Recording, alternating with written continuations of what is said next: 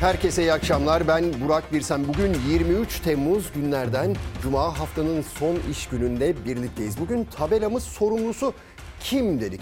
Hani başımıza bazen bazı şeyler gelir, bir şeyler gelir ve her zaman bir başkası mıdır acaba bunun sorumlusu? Kendimiz, bizler de bundan sorumlu değil miyiz? Biraz bunu konuşacağız, biraz bunu irdeleyeceğiz haberlerimizde. Siz de buna göre sorumlusu kim başlığı altında bizlere ulaşabilirsiniz, yazabilirsiniz. Bugün nelerden bahsedeceğiz? Bayram tatili bitti. Geri dönüşler başladı. Peki geri döndüğünüzde sizleri ne bekleyecek? Biraz onlardan konuşacağız. Emeklilerden bahsedeceğiz. Geçim sıkıntısı çekiyorlar elbette ve çok net konuşuyorlar. Tek bir şey istiyorlar iktidardan, yönetenlerden. Onu anlatacağız elbette. Artvin'e, Rize'ye götüreceğiz sizi biliyorsunuz. Bir felaketle boğuşuyorlar. Sel felaketiyle maalesef boğuşuyorlar. Peki başlarına gelenin sorumlusu kim? Ne sebep oluyor o sel felaketine bunların bu feci şeylerin yaşanmasına biraz onu konuşacağız elbette. Ama manşetimizi atalım. Öncelikle koronavirüs diyeceğiz manşetimiz. Çünkü adım adım felakete doğru ilerliyoruz. Neden derseniz vaka sayısı 10 bine dayandı. Delta virüsü büyük bir hızla yayılıyor, yayılmaya devam ediyor ve maalesef biz çok fazla tedbirlere dikkat etmiyoruz. Sağlık Bakanı Koca da bir açıklama yaptı. Şunu söyledi kendisi. Tek zayıf noktamız kurallara uymamak ve aşı olmamak dedi. Maskeniz nerede? Vallahi burada. Maske burada korur mu sizce? Korumuyor evet. Benim maskem çenemin altında sıkıcı ve artık dayanılmaz bir hale getirdiği için indiriyoruz ama bu bunu meşrulaştırmaz. Zayıf noktamız, salgınla mücadelenin kuralları konusunda yorulmuş olmamız ve bazılarımızın aşıyı ertelemesidir. İşte o zayıf noktadan vuruyor koronavirüs. Günlük vaka sayısı 9500'ü de aştı. Aşılama yavaşladı, tedbirlere uyulmuyor. Vaka sayılarındaki yükselişin önünün kesilmesi bu şartlarda zor gözüküyor. Bugün son zamanların en yüksek vaka sayısına ulaştık. Yarın muhtemelen daha yüksek bir sayıyla karşılaşacağız. En son 25 Mayıs'ta 9 binlerdeydi vaka sayısı. 1 Temmuz'daki normalleşmenin ardından günden güne yükseldi, 9586'ya ulaştı. Yani Türkiye normalleşmeyle 2 ay öncesine geri döndü. Açılalım ama tedbirlere uyarak açılalım da aslında bu açılalım. Yani nasıl uyuyacağız? Burası 20 milyonluk bir şehir. İstanbul'da sokakta dolaşırken karşılaşılan manzara sanki pandemi tamamen ortadan kalkmış gibi kalabalıklar içindeki insanların maskeleri ya çenelerinde ya da bileklerinde maskesini düzgün takan insan sayısı neredeyse yok gibi. Neden maskenizi takmamıştınız şu ana kadar? Normalde maske takıyorum. İnsan bir şeyden sonra daralıyor. Hava sıcak biliyorsunuz ki. Çıkarmak gerekiyor. Bahanelerin sonu gelmiyor ama dikkatli olmakta fayda var. Çünkü henüz Türkiye'de her 4 kişiden yalnızca biri çift doz aşısını tamamladı. Geri kalan 3 kişi virüsü bulaştırmaya ve hasta olmaya devam ediyor. Son 24 saatte 52 kişi daha hayatını kaybetti. Kolunuzdaki maske sizi koruyor mu? Ee, yani herhalde korumuyor. Herhalde. Çevrenizdeki masalarla aranızda yeteri kadar mesafe var mı sizce? Yani yok ama ya çok bunaldı insanlar artık ya. Çok fazla ona takıldıklarını düşünmüyorum. Arkanızdaki hanımefendiyle tanışıyor musunuz? Yok tanışmıyorum. Peki pandemi tedbirleri gereği aranızda bir sosyal mesafe olması gerekiyor. Sizce var mı? Benden sonra geldi. Benden sonra geldi o kendi oturdu. Tedbirli olması gerekiyor. 16 ay boyunca açılmak için gün sayan sektörlerin başında geliyordu. Yeme içme sektörü 1 Temmuz itibariyle kısıtlamalar ortadan kalktı ama bu sefer de restoranlarda tedbirler yok sayıldı. Örneğin arkamızdaki restoran yan yana masalarda hiçbir sosyal mesafe olmadan yemek yiyor müşteriler. Aranızda bir sosyal mesafe var mı? Bence yeterli. Sizce yeterli. Bence. 2 metre olması gerekiyor. Var mı 2 metre? Maalesef. Yok. Oysa hala o kural geçerli. Restoranlarda, kafelerde masalar arasındaki mesafe 2 metre olmalı. Ancak Türkiye'dekiler gibi Türkiye'ye gelenler de kuralları unutuyor. Almanya'da tedbirler nasıl? Oldukça iyi. Oldukça iyi. Evet. Peki siz uyuyor musunuz? Biz uyuyoruz orada evet. Peki burada neden uymuyorsunuz maskeniz kolunuzda? Biz sorduk burada ekstra sokakta maske takılması gerekiyor mu diye. Hayır dediler. Size kim dedi takmanız gerekmiyor diye? Taksicilere sorduk mesela diyelim. Hatta yanında kaldığımız akrabalarımız var onlara sorduk. Üstelik sadece maske ve mesafe kuralına değil karantinaya bile uyulmuyor. İstanbul'da karantinada kalması gereken genç kız Kars'ta gezerken yakalandı. Ben buraya tatile geldim. Buraya kadar otobüsle mi geldin? İki gün var. Ben hastaneye gidiyordum zaten. Yani işte görüyorsunuz vaka sayısı 10 bine dayanmış vaziyette. Yani tehlikeli bir durum söz konusu. Peki sorumlusu kim bunun? Valla öncelikle hani iğneyi kendinize çuvaldızı başkasına derler ya biraz sorumsuzluk bizde var. Neden diyeceksiniz? İşte karantinada olması gereken hanımefendi gidiyor başka bir ilde yakalanıyor. Veya hanımefendi diyor ki sokakta burada gezerken diyor maskeyi takmamız şart değilmiş. Ya Şimdi güldürmeyin tamam işte normalleştik. Normalleştik ama maske mesafe olayına maalesef uymuyoruz. Çok acı verici ve vakaların artmasının bir sebebi bu. İkinci sebebi peki şu olabilir mi? Nüfusun büyük çoğunluğu aşılanmadan bizim normalleşmeye başlamamız bunun bir sebebi olabilir mi? Yani sorumluluğun bir kısmında yönetenlerde diyebilir miyiz? Evet diyebiliriz gerçekten de. Bakınız Avrupa'da çok ciddi önlemler alınıyor. İngiltere'de 600 bin kişi karantinaya alınmış vaziyette. İtalya'da o hal yıl sonuna kadar devam edeceği açıklandı. İsrail Türkiye'yi kırmızı listeye aldı ve bakınız bu ülkelerde aşı yapıldı. Çok fazla nüfusun büyük bir çoğunluğu aşılandı bu ülkelerde ama maalesef maske ve mesafe kuralına uymuyor onlarda. Yani tek başına bir çözüm değil aşılanmak. Şimdi o tablo gelsin, haritamız gelsin. Bakınız haftalık vaka sayısı 100 binde en yüksek oran Siirt'te 100 binde 471 vaka görülüyor. Bunun sebebi ne? Çünkü Siirt en az bir doz aşı olmuş, en az aşı olmuş şehirlerimizin başında geliyor. %38'i aşılanmış ve tablo ortada. 100 binde 471 vaka görülmüş. Siirt, Diyarbakır gibi bölge illerinde aslında pandeminin e, dördüncü pikini e, yaşıyoruz. Hastanelere yatırılan hastaların çok önemli bir kısmı e, aşısız. Yani dörtte üçü aşısız. Delta varyantının girmesiyle beraber ilk önce o bölgelerimizde vaka artışlarını görmeye başladık. Neden? Çünkü oralarda maalesef aşılama oranlarımız son derece düşük. 100 binde 471 ile Siirt vaka sayısında Türkiye'de ilk sırada. Bir önceki haftanın haritasında 231'de iki katına yükseldi. Siirt vaka sayısında zirvede olmasının yanı sıra aşılamada da en gerideki iller arasında. Aşıyla ilgili çok ciddi bir toplum e, güven sorunu olduğunu düşünüyoruz. Oralardaki aşı tarafındaki en önemli faktörlerden bir tanesi uzun yıllardan beri o yörelerde aşıların kısırlık yapabileceğiyle ilgili yayılan dedikodular. Anlatmamız gerekiyor yöre halkımıza. Aşının kendisi değil, eğer hasta olursanız hastalığın kendisinin ciddi oranda kısırlık yapma riski oluşturduğunu bilmeleri gerekiyor. Bunu anlatırsak eğer ben e, tablonun tersine döneceğini tahmin ediyorum. Uzmanlar ısrarla uyarıyor aşının değil koronavirüse yakalanmanın atlatılsa bile sağlık sorunlarına yol açtığını belirtiyorlar. Ancak aşılamada yavaşlamanın önüne geçilemiyor. Bayram tatilinin de etkisiyle ilk doz aşılananların sayısı Türkiye genelinde 100 binin altında.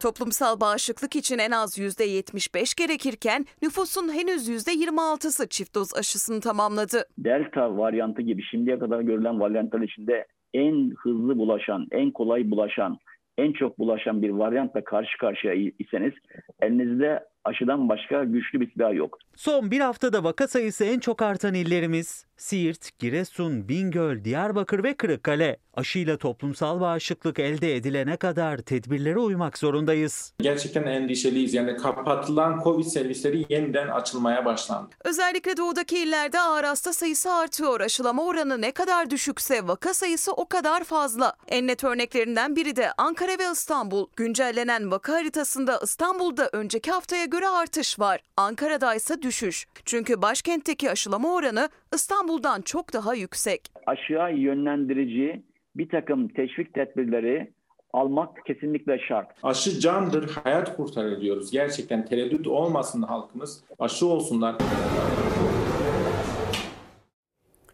Şimdi şu anlaşılıyor artık ne kadar çok aşı olursak vaka sayısı o kadar azalacak. Ama tabii ki maske ve mesafeye devam etme şartıyla onu unutmayınız. Bakın Onur İnci Bey yazmış aşıda yeteri yeterli oran yakalanmadan normalleşmeye geçen yöneticiler de sorumlu. Normalleştik maskeye mesafeye gerek yok deyip tatillere çıkan vatandaşlarımız da sorumlu. Gerçekten işte o vatandaşlarımız da sorumlu. Şimdi size zaten onu anlatacağız. Biliyorsunuz tatile akın etmişti. Koronavirüs göçü başlamıştı büyük şehirlerden özellikle Ege'ye, Akdeniz'e. İşte özellikle Muğla'da vaka sayısı yüzde yüz arttı.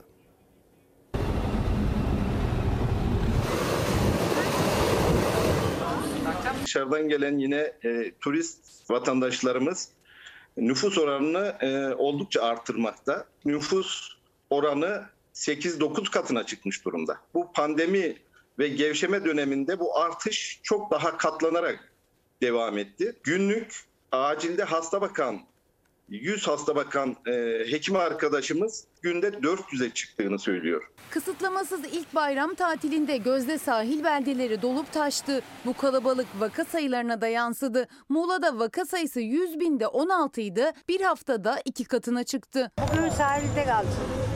Yarın yine pansiyon mu arayacaksınız? Bilmiyorum ya. Çocuğumuz da var. Bak o neye yatıracaktık ondan buraya yatırdık biz de. Nereden geldiniz? Adana. Adana.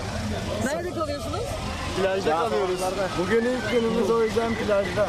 Ayarlayacağız ama. Oteller doldu. Tatilciler yer bulamayıp plajlarda geceyi geçirmeye başladı. Kıyı şeridinde nüfusun neredeyse 10 katına çıktığı Muğla'da artan vaka sayıları tatil dönüşü tüm Türkiye'ye yayılabilir. Çalar Saat'te Ezgi Gözeger'in konuğu olan Muğla Tabip Odası Başkanı Doktor Cafer Şahin'den geldi kritik uyarı. Bir aradalıkların etkisi haftaya mesela Muğla'da mı görülecek yoksa yayılacak mı? Ne düşünüyorsunuz? Muğla'da görülecektir elbette. Ancak Türkiye geneline yayılacaktır bu. Silifke'nin nüfusu 120 bindi. 500 bine çıktı. Mersin'de de durum farklı değil. Vaka sayısı bir haftada %50 arttı. 100 binde 41'den 61'e yükseldi. Dönüşe bırakmayın. Bulunduğunuz yerde aşınızı şimdi yaptırın. Sağlık kurumlarımız ilk doz ve devam dozu aşıları için hizmetinizde. Salgında zamanla yarışta Sağlık Bakanı tatilcilere de uyarıda bulunmuştu. Uzmanlar da o çağrıyı yineledi. Ülke olarak doğusundan batısına, kuzeyinden güneyine aşı oranımızın çok kısa sürede yükseltilmesi lazım. Vallahi kusura bakmayın yani alınmayan tedbirlerle bu şekilde tatil yaparak sizden çok koronavirüs tatil yapmış oldu şu bayram döneminde. Ve tabii ki aşılama da çok az kaldı. Onun da etkisi var bunda. Hani yönetenlerin ona bir çare bulması lazım. Sizin de tedbirli olmaya dikkat etmeniz gerekiyor. Ve bakınız Avrupa'da dördüncü dalga için önlemler başladı. Bizde de sonbaharda dördüncü dalga bekleniyordu ama şu son tablolardan sonra tablodan sonra Artık uzmanlar diyorlar ki Ağustos ayında Türkiye'de dördüncü dalga yaşanabilir. Peki bu ne demek oluyor? Bir kışı daha evlerde kapanarak geçirebiliriz dikkat etmezseniz. İşte bir ay sonra okullar açılacak. Ya o çocuklarımız bütün bir buçuk yıldır eve hapsolmuş vaziyetteler. Tekrar mı evden uzaktan eğitime devam edecek o çocuklar? Peki eğitim Peki Milli Eğitim Bakanlığı onlar gerçekten hazır mı? Olası en kötü senaryoya hazırlar mı? Mesafeli derslikler olacak mı? Teneffüs alanları mesafeli olabilecek mi? Tuvaletleri, lavaboları buralarda hijyeni sağlayabilecek miyiz? Geçen yıl dezenfektan ulaşmayan okullar vardı ve personel sayısı Milli Eğitim'in personel sayısı olası dördüncü dalgayı kaldıracak güçte mi, yeterlikte mi? Bunun da iyi bir şekilde gözden geçirilmesi gerekiyor aslında. Şimdi size acı verici bir durum. Gerçekten de hani son 9 gündür Rize'de de bir sel felaketi yaşanmıştı. Ardından işte hem Rize'de hem Artvin'de büyük bir sel felaket daha yaşandı ama bu kez daha çok Artvin'i etkiledi. Orayı yıktı, geçti sular ve bir kişi hala kayıp. Çabuk çabuk.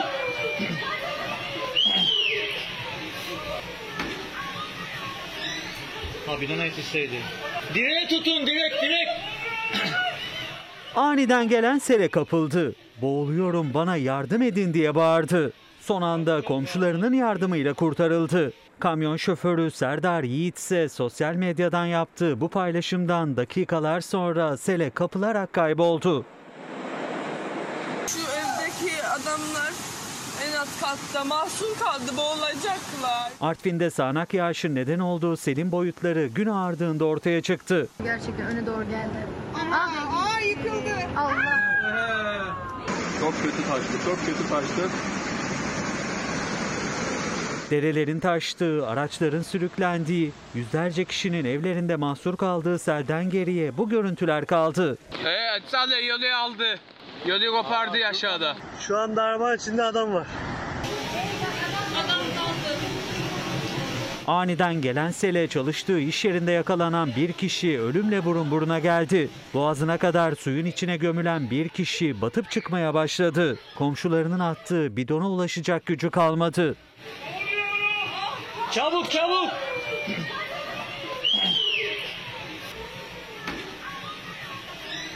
Ha bidona yetişseydi. Tam boğulmak üzereydik ki şişme botta yardıma gelen bir kişi tarafından kurtarıldı. Çabuk çabuk ha Allah'a şükür ya. Ha çok şükür. Bravo helal olsun ya helal olsun be. Ya böyle bir şey yok ya. Bu dükkanın sahibi alttaki çaycı. 43 yaşındaki kamyon şoförü Serdar Yiğit ise o kadar şanslı değildi. Seyir halindeyken Murgul Deresi'nin taştığını gördü. Çektiği görüntüyü sosyal medyadan paylaştı. Tekrar aracından indikten sonra sele kapıldı. Bir daha da haber alınamadı. Kayıp şoför nişanlıydı. İki ay sonra düğün yapacaktı. Kayıp Serdar Yiğit'i bulmak için Murgul Deresi'nde arama çalışması başlatıldı. 2 metreye kadar yükseldi su. Binanın şu giriş katına kadar su girdi. Çamur, derya görüyorsunuz. Sel, Arhavi'deki hayvan barınağını da vurdu. Bazı hayvanlar telef olurken bazıları ise hayvanseverler tarafından kurtarıldı. Aa bir tane sağ var. Şu kulübelerin altında var mı acaba? Gel anneciğim gel. Selde 430 ev ve iş yeri hasar gördü. Çoğu balçağa gömüldü. Onlarca araç hurdaya döndü. Evimizde zaten hiç eşya falan hiçbir şey kalmadı. Her şeyi aldı götürdü sel.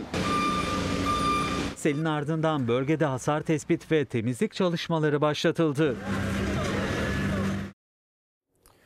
Peki dere yatakları kurutuldu, dere yataklarının kenarlarına evler yapıldı, yamaçlara evler yapıldı. Gerçekten sorumlusu kimdir bu tablonun, bu manzaranın, yaşanan bu felaketin? Sadece doğa olabilir mi? Yoksa doğayı katleden bizlerin de sorumluluğu yok mudur? Mesela Karadeniz HES denize haline geldi. Yanılmıyorsam Orta ve Doğu Karadeniz'de faaliyet gösteren 250 civarında HES var. Ormanlar yok edildi, dere yatakları kurutuldu. Acaba sadece sorumlusu doğa olabilir mi? Hayır olamaz ama bugün Sayın Cumhurbaşkanı da bölgedeydi. Bölgeye gitti orada bir açıklama yaptı. İlginç bir açıklama. Yani kimi kimi kime şikayet etti bilmiyoruz tabii ama şu ilginç cümleyi kurdu. Ne dedi? Ne olur yamaçlara 5-10 katlı binalar yapmayın. Ne olur şu yamaçlarda 5 kat, 10 kat binaları yapmayın. Bu çaylıklar azot gübresiyle beraber toprağı ne yapıyor? Eritiyor, eritiyor. O binalar her an kaymayla karşı karşıya kalıyor. Cumhurbaşkanı Erdoğan sel felaketinin yaşandığı Rize'de Rizelilere önce yüksek binalar yapmayın uyarısında bulundu. Bir cümle sonra şehirleşme konusunda Türkiye'nin takdir gördüğünü söyledi. Yaylalarımızın, dere yataklarımızın, dağlarımızın, nehirlerimizin çarpık yapılar ve zihniyet tarafından istila edilmesine göz yummadık. Bugün vicdan ve izan sahibi herkes Türkiye'nin şehirleşme ve altyapıda elde ettiği başarıları takdir ediyor. Cumhurbaşkanı Erdoğan sel felaketinin yaşandığı memleketi Rize'nin Güneysu ilçesindeydi. Rize'de yaşanan mağduriyeti helikopterden izledi, bilgi aldı. Afet Koordinasyon Merkezi'ne de gitti. Cuma namazı sonrasında da otobüsün üzerine çıktı, Rizelilere seslendi. Son yıllarda artan küresel ısınmayla beraber dünyadaki bu ilahi dengenin bozulmaya başladığına şahit oluyoruz. Dünyanın hemen her bölgesinde, Almanya'sında, Belçika'sında, Fransa'sında neler olduğunu izliyorsunuz. Hiçbir ülkenin kendini tabii afetlerden tam manasıyla koruyamadığını görüyoruz. Cumhurbaşkanı iklim değişikliğine işaret etti. Afetler tüm dünyayı etkiliyor dedi. Türkiye'de şehirleşme ve altyapı başarımız takdir topluyor diyerek yatay mimariye geçildiğini söyledi. TOKİ eliyle hayata geçirdiğimiz projelerle kronik sorunlarını en aza indirmeye çalıştık. Yatay mimariyi teşvik ederek şehirlerimize nefes aldırdık. Millet bahçeleri gibi şehir içinde vahalar oluşturduk. Erdoğan afet bölgesinde selden etkilenen, kendisini dinlemeye gelen Rizelilere otobüsün üzerinden çay dağıttı. Cumhurbaşkanımız çevre dostu bez torbalarda sizlerin en iyi bildiği şey olan çayı sizlere ikram etmekte. Afiyet olsun. Cumhurbaşkanı Rize'den Artvin Arhavi'ye de geçti. Selden zarar gören yerleri gezdi, bilgi aldı. Az önce İçişleri Bakanım da ilk andan itibaren dedi Arhavi en ufak bir çılgınlık göstermediler. Sizin sabrettiğiniz bu yerde idarecileriniz olarak bize düşen nedir? Elimizden geleni yapacağız. Sayın Cumhurbaşkanı tabii bölgeye gitti önemli açıklamalar bunlar ama bakınız ilk başta şöyle bir cümle kurması ilginç geliyor Cumhurbaşkanı'nın. Ne olur diyor, ne olur diyor başlıyor cümlesine ve yamaçlara 5-10 katlı binalar yapmayın diyor. Arkasından da ne diyor? Çarpık yapılarla istila edilmesine dere yataklarımızın, dağlarımızın, nehirlerimizin göz yummadık diyor. Eğer göz yummadıysanız neden bu cümleyi tekrar kurma gereği hissediyorsunuz ve insan şunu da merak ediyor. Mesela dere yataklarına yapılan evler, binalar kaçı bunların hangi tarihte imar barışından yararlandı? Kaç tanesi? Çünkü işte Artvin, Trabzon, Giresun o bölgede çok fazla imar barışından dere yatağına ve yamaçlara yapılan yaylalara, yaylalara yapılan kaçak yapıların çok fazla imar barışından yararlandıkları söyleniyor. Peki oralara imar iznini verenler kimdir? Bu da ikinci soru. Oraya insanlar tamam yapıyor ama buna göz yumanlar kim ve bunun hesabını kim verecek? Sorumlusu kim ilan edilecek? Onu da gerçekten insan merak ediyor ama olan oradaki bölgede yaşayan vatandaşımıza, halkımıza oluyor ne yazık ki. Tekrar geçmiş olsun diyelim onlara da. Şimdi siyasete döneceğiz. Erken seçim tartışmaları var biliyorsunuz. Ancak AK Parti'de şöyle de bir şey söz konusu birkaç haftadır özellikle peş peşe yapılan açıklamalara baktığınızda sanki seçim olduğunda kaybetme ihtimalini artık AK Partililer, AK Partili yönetenler düşünmeye başlamışlar gibi bir hava esiyor. En son açıklama kimden geldi? Muhammed Emin Akbaşoğlu'ndan AK Parti Grup Başkan Vekili kendisi ve şöyle bir cümle kurdu o da. AK Parti kaybettiğinde yerli otomobilin başına neler geleceğini kimse tahmin edemez. Ve buna ve buna bir cevap CHP'den geldi. Ali Öztunç Genel Başkan Yardımcısı şunu söyledi. Bu ifadeyle seçimi kaybettiğinizi itiraf ediyorsunuz. Sonu göründü. Erken seçime gitmek mecbur hale geldi. Erken seçim yok. Zamanında yapılacak seçimlere erkenden hazırlık söz konusu. Kaybettiğinizi görüyorsunuz. Yolcudur Abbas, bağlasan durmaz. AK Parti erken seçime değil zamanında yapılacak seçime hazırlanıyoruz dedi. Muhalefet hemen seçim istiyor. AK Parti Grup Başkan Vekili Muhammed Emin Akbaşoğlu'nun AK Parti kaybederse diyerek verdiği örnekte tartışılıyor. Allah korusun. AK Parti kaybettiğinde, Cumhur İttifakı kaybettiğinde yerli otomobilinizin başına neler geleceğini kimse tahmin edemez. Yerli otomobil var da biz mi görmüyoruz? Bu ifadenizle AK Parti'nin seçimi kaybettiğini şimdiden itiraf ediyorsunuz. Yerli otomobili biz yapacağız. Yeter ki siz gidin. Kurtulan millet olacak, devlet olacak, kurtulan itibarımız olacak. AK Parti kaybederse o uçaklar var ya 13 tane. Onlar satılacak. Yolsuzluk bitecek. Hırsızlık bitecek. Hortumlar kesilecek. En büyük korkunuz bu. Erken seçim tartışması iktidar muhalefet arasında değişmeyen başlık. Cumhur İttifakı sık sık sandık çağrısı yapan muhalefete erken seçimi dillendirdiği için kızıyor ama AK Parti'nin kaybetmesi üzerine kurulan cümlelerle erken seçim tartışmasını da gündeme taşıyor. Muhalefetin Cumhurbaşkanı aday adayı üzerinden de. Cumhuriyet Halk Partisi içerisinde bir taraftan Kemal Kılıçdaroğlu'nun bir taraftan Ekrem İmamoğlu'nun bir taraftan Ankara Büyükşehir Belediye Başkanı'nın isimleri zikrediliyor. İyi Parti'den Meral Akşener'in ismi zikrediliyor. Kendi işlerinde belirsizlik söz konusu. Niye? Millet İttifakı ortakları bir araya gelirler, adayımızı belirlerler. Bizde sizin gibi iki dudak arasında karar verilmez. Kendi ittifaklarında bir noktaya gelsen ama ben e, Kemal Kılıçdaroğlu'nun o kadar cesur bir siyasetçi olduğunu düşünmüyorum. Sayın Hamza'da Genel Başkanımız Kemal Kılıçdaroğlu'nda mangal gibi yürek var. Cesaret de var, özgüven de var. Çık karşıma, televizyona çıkalım çağrısında bulunuyor. Peki sizin genel başkanınızda cesaret var mı? Kılıçdaroğlu'nun adaylığı konusunda AK Parti'den yükselen seslere CHP'den sert yanıt geldi. Muhalefet sandığı millet istiyor diyerek erken seçim çağrısını yineledi. Vatandaş perişan, esnaf perişan, çiftçi perişan, işsizlik almış başını gidiyor, millet isyan ediyor. Türkiye acilen erken seçime gitmeli. Evet söylemler gerçekten çok enteresan çünkü daha önceki seçimlerde AK Parti cenahından o taraftan hiç böyle cümleler duymaya alışkın değiliz. Onlar hep kazanma üzerine kuruyorlardı cümlelerini ama şimdi kazanamama ihtimalleri üzerine cümleler kurmaya başladılar ve bakınız bu Kanal İstanbul'un olmayan kanalının köprüsünün temel atma töreninde ilk kez Cumhurbaşkanı dile getirmişti. İşte sanki iktidarı devredecekmiş gibi muhalefet liderlerine şunu söylemişlerdi. Bu kanalı iş yapan müteahhitler paralarını uluslararası tahkime gidip söke söke alırlar demişlerdi.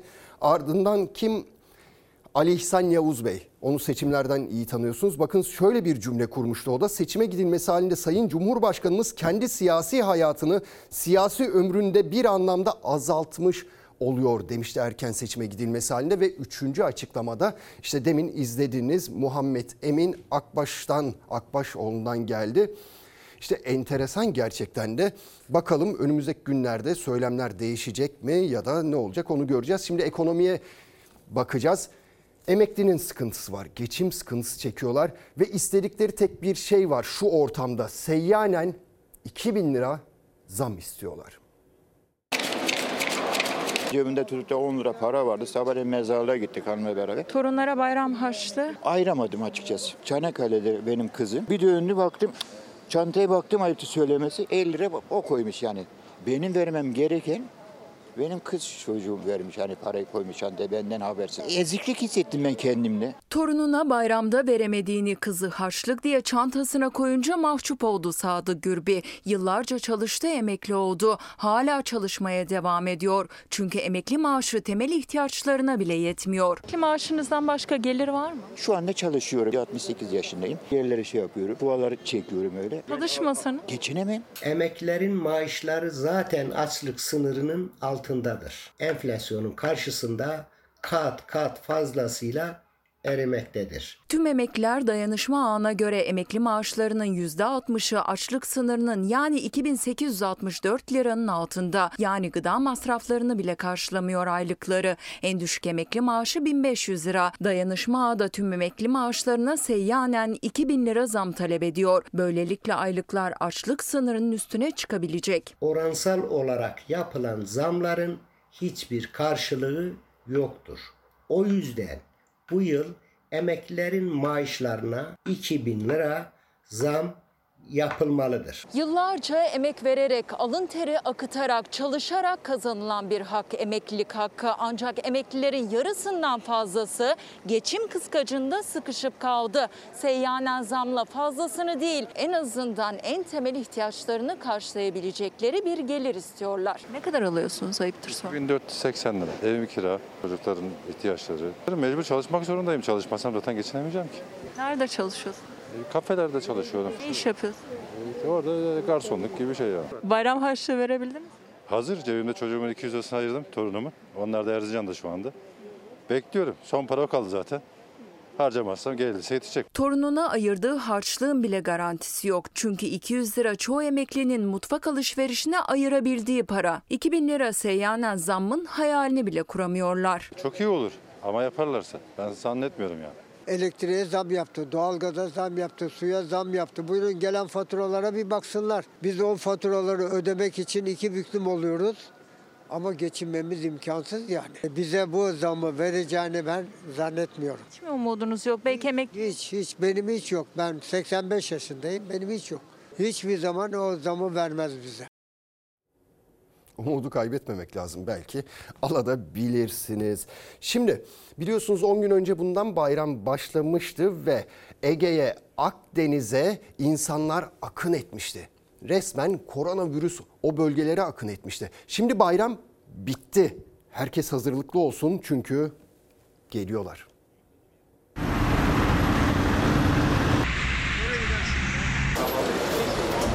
Valla yoğunluk görüyorsun araba doludur.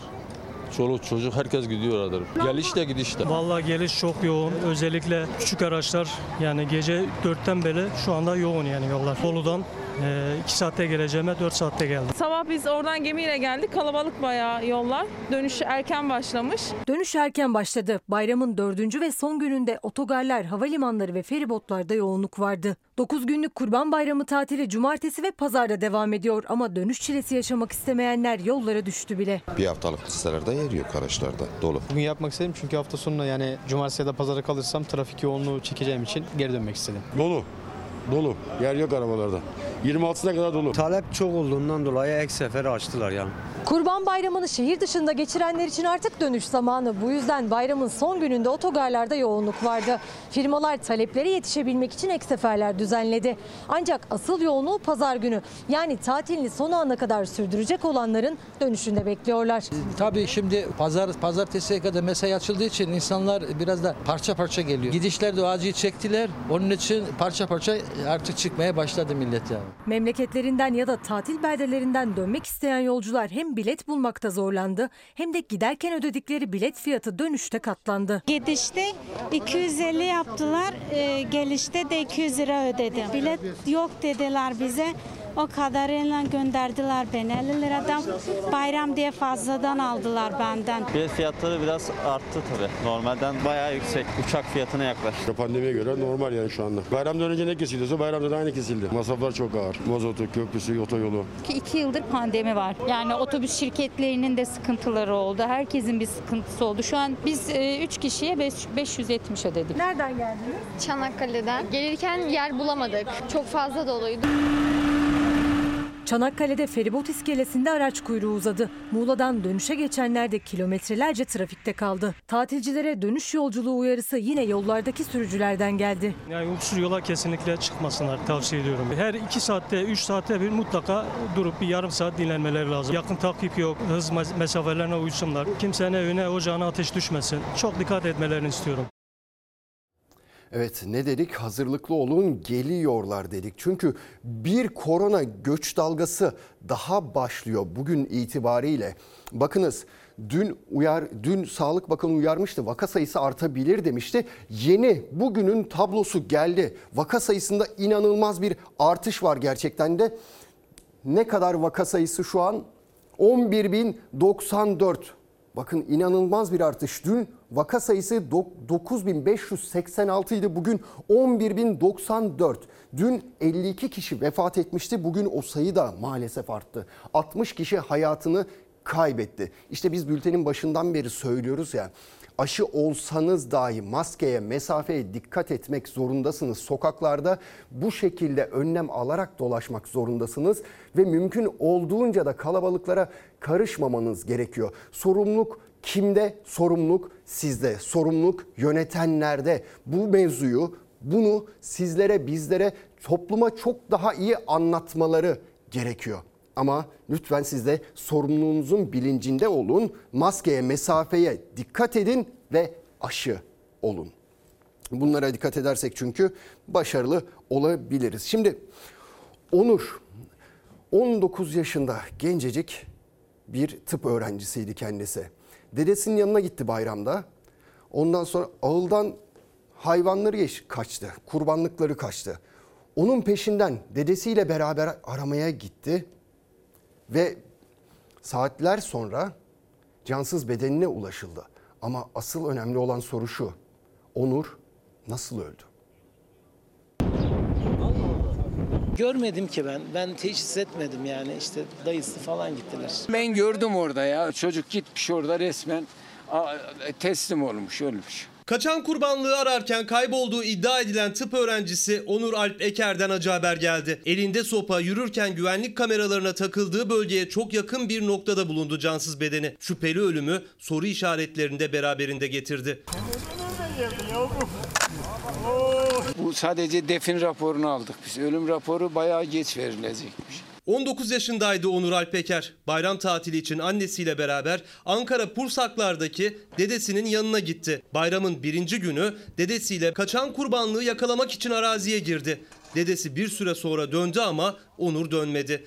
Ailesi jandarmaya kaybolduğunu ihbar etti. En son dedesinin evinden yaklaşık 5 kilometre uzakta ağır adımlarla yürürken görüntülendi Onur. Köy tarafına değil de aksi bir yöne gitmişler. Şurada gördük canlı olarak. Hiçbir şey demedi. Hiç, hiçbir şey de sormadı zaten. Dümdüz yürüdü ya elinde bir sopayla. Tüm arazi 3 gün boyunca tarandı. Acı haber bayramın 3. günü akşamında geldi. Onur'un cansız bedeni güvenlik kamerasına takıldığı o noktanın çok yakınındaydı. Cep telefonu anahtarı üzerindeydi. Onur'un bulunduğu yere teşhis için giden dedesi Zühtü Erdoğansa bulduğumuzda vücudunda darp izi yoktu dedi. Yok darp falan yok. Kıyafetleri parçalanma falan filan yok. Biz kestik. Alınan ilk bilgilere göre vücudunda bir darp izine rastlanmadı Onur'un. Kıyafetlerinde de herhangi bir hasar olmadığını söyledi yetkililer. Peki Onur nasıl öldü? İşte bu sorunun cevabı otopsiden sonra belli olacak. Köpeklere Bedeni- saldırdığı bedeninde falan. bir şey Yok yok hiçbir şey yok. Hiçbir şey yok. Bir diğer şüphe de aşırı sıcakta beyin kanaması ya da kalp krizi geçirmiş olabileceği ihtimali. Sır perdesi aydınlanamadı. Henüz 19 yaşındaki tıp öğrencisi Onur öldü mü öldürüldü mü? Adli tıpta otopsi yapıldı. Cenazesi Karşıyaka mezarlığına defnedildi. Onur'un şüpheli ölümünde gözler detaylı otopsi raporuna çevrildi. Sıcaklar arttı. Özellikle İstanbul'da insanlar Şile'de denize giriyorlar ve dev dalgalara rağmen denize gir- giriyorlar. Hayatını kaybedenler oldu. Denize girmek yasaklandı ama biz uslanmıyoruz. Ölüm pahasına denize girmeye devam ediyoruz.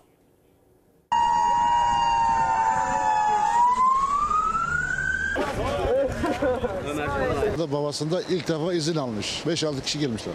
Kader mi kader böyleymiş. Yaşları 17 ile 19 arasında değişen 5 genç İstanbul Şile'de denize girdiler. Biri hariç hiçbiri denizden çıkamadı. Dev dalgalar, güçlü akıntı gençleri sürükledi. Saatler sonra üçünün cansız bedenine ulaşıldı. Ömer Hadi Can içinse arama çalışmaları devam ediyor. Şile'de kaymakamlığın duyurduğu denize girme yasağı ikinci gününde ancak bir yanda akıntıya kapılan yakınlarını bekleyen acılı aileler varken diğer yanda İstanbullular yasak yokmuş gibi sahili doldurdu. Şile Kaymakamlığı dün olduğu gibi bugün de Şile'de denize girmeyi yasakladı. Yasaklara rağmen, uyarılara rağmen birçok kişi, çoluk çocuk boğulma vakalarının yaşandığı denizde uyarı var şu anda da var. Ama siz denizden çıktınız. Abi biz denizden çıktık. Deniz çok kötü gerçekten. Çok çekiyor içine böyle kendini. Kumda kayıyor gerçekten. Suda zaten kendini çekmiş. Ama girdiniz. Şöyle ama girdik işte abi. ama yapacak bir şey yok. Geldik buraya kadar. Sabahtan beri bir şey demiyorlar. Kameralar geldikten sonra Ama yasak, kaymakamlığı yasak dediler. ama kaymakamlığın bir kararı var. Tamam var da yani şimdi siz gelmeden önce uygulamıyorlardı. Denize girenlerin sayısı her dakika artınca uyarıların da dozu artıyor ama kimsenin bu uyarıları dinlediği pek yok. İşte zabıta ekipleri burada denize girmeyin dese de hemen arkasında yine birçok kişi denize girmeye devam ediyor. Biz çocuklar sadece kenardan Ya akıntı olursa? Doğrudur. Çok tehlikelidir ama biz içeri girmiyoruz. Açılmamak, sığ suda yüzmek de şakaya gelmeyecek kadar tehlikeli. Nedeni rip akıntısı. Denizdeki sinsi tehlikenin adı rip akıntısı. Bir diğer adıyla çeken akıntı. Rüzgarlı havalarda bu akıntı daha da güçleniyor.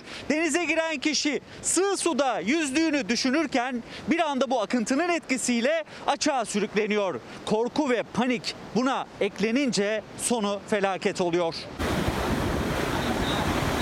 İşte akıntı da göz önünde bulundurularak denize girmek yasaklandı. Can kurtaranlar gelenleri uyardı ama uymak bir yana bir grup denize girmekte ısrarcı oldu. İki can kurtaranı bıçakladı. Burası da Bartın. Denize giren bir kadınla çocuk boğulma tehlikesi geçirdi. Can kurtaranlar anında yetişti. Onları denizden çıkarttı. Tedbiren hastaneye kaldırıldılar. Hastanede yakınlarını kaybeden bir grup güvenlik güçlerine ve sağlıkçılara saldırdı.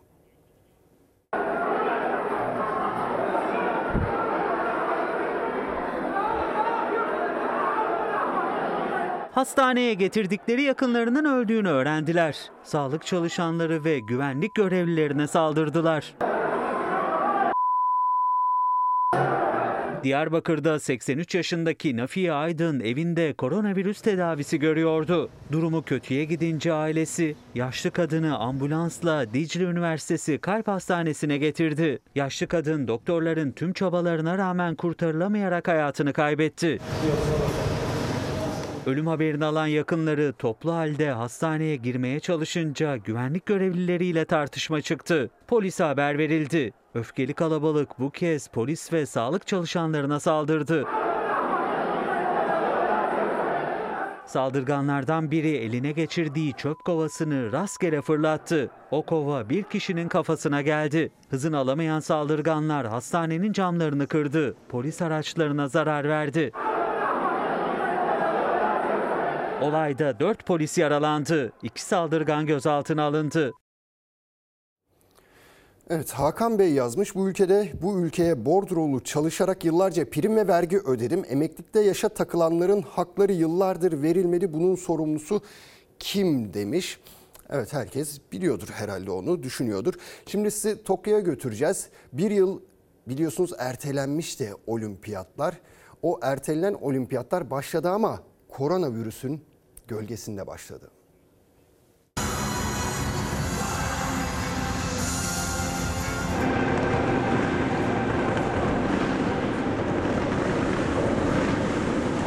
...2020 Tokyo Olimpiyat Oyunları salgının gölgesinde başladı. Tarihteki ilk seyircisiz olimpiyat için görkemli bir açılış töreni yapıldı. Ve işte bayrağımız görüntüye geliyor. Ülkemize bayrağı en genç sporcularımız taşıyor. 32. kez düzenlenen dünyanın en büyük spor şölenine Japonya'nın başkenti Tokyo ev sahipliği yapacak. Salgın yüzünden bir yıl ertelenen organizasyon için sıkı önlemler alındı. Şehirde olağanüstü hal ilan edildi. Ve Fuji Dağı'nın tepesindeki olimpiyat ateşini yakıyor. Tedbirlere rağmen Olimpiyat köyündeki 106 kişi de virüs tespit edildi. Son olarak Çekya'dan bir antrenör, takım doktoru ve 4 sporcu virüse yakalandı. Günlük 5000'e yakın vakanın olduğu ülkede olimpiyatların düzenlenmesini istemeyenler sokaklara çıktı. Organizasyonun iptalini istedi. Tokyo'daki ulusal stadyumda yapılan açılış törenine sadece 950 kişi alındı. Ülkeler tören için temsili katılım gösterdi. Bu yıl ilk kez ülke bayraklarını bir kadın ve bir erkek sporcu birlikte taşıdı. Türkiye 18 branşta 50'si kadın, 58'i erkek 108 sporcu ile olimpiyatlara katıldı. Türk bayrağını kafilenin en küçükleri olan milli yüzücülerimiz taşıdı. Merve Tuncel ve Berke Saka. Olimpiyat oyunları 8 Ağustos'a kadar sürecek. 206 ülke adına 11 binden fazla sporcu madalya için ter dökecek. Evet 108 sporcumuza da gönülden başarılar diliyoruz. İnşallah madalyalarla dönerler buraya ülkemize. Şimdi Fahri Bey yazmış 2018 yılından bir söz verilip hala yerine getirilmeyen 3600 ek göstergenin sorumlusu kim demiş acaba? Evet, onun da yanıtını herhalde biliyorsunuzdur sizler. Şimdi sizi Balıkesir Edremit'e götüreceğim. Hortum çıktı ve sahili birbirine kattı.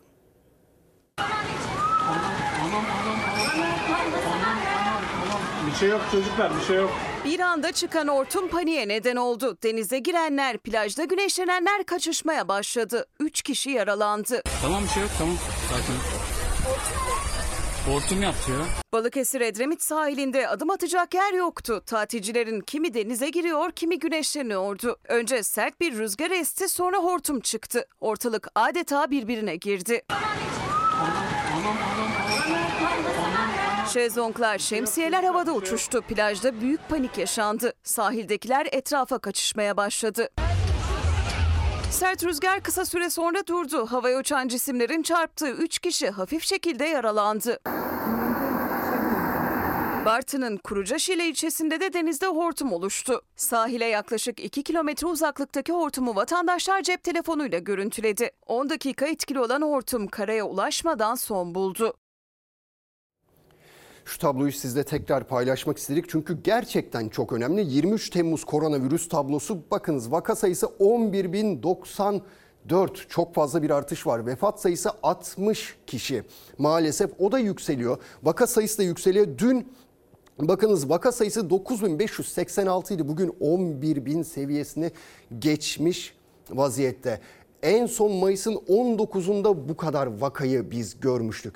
Haziran, Temmuz 2 ayda aynı noktaya geldik. Bakın 2 ay geriledik ve sorumlusu kim diyecek olursanız elbette yönetenler de sorumlu. Gerekli tedbirleri almadan normalleşmeye başlayan yöneticilerimiz de sorumlu ama bizler de sorumluyuz. Şu maskemizi aşı olsak dahi lütfen çıkartmayalım. Mesafemizi aşı olsak dahi lütfen koruyalım. Aşı olmayanlar da lütfen kendilerine çok çok çok dikkat etsinler. Çünkü sonumuz pek de iyiye gitmiyor diyelim. Ve şimdi kısa bir ara.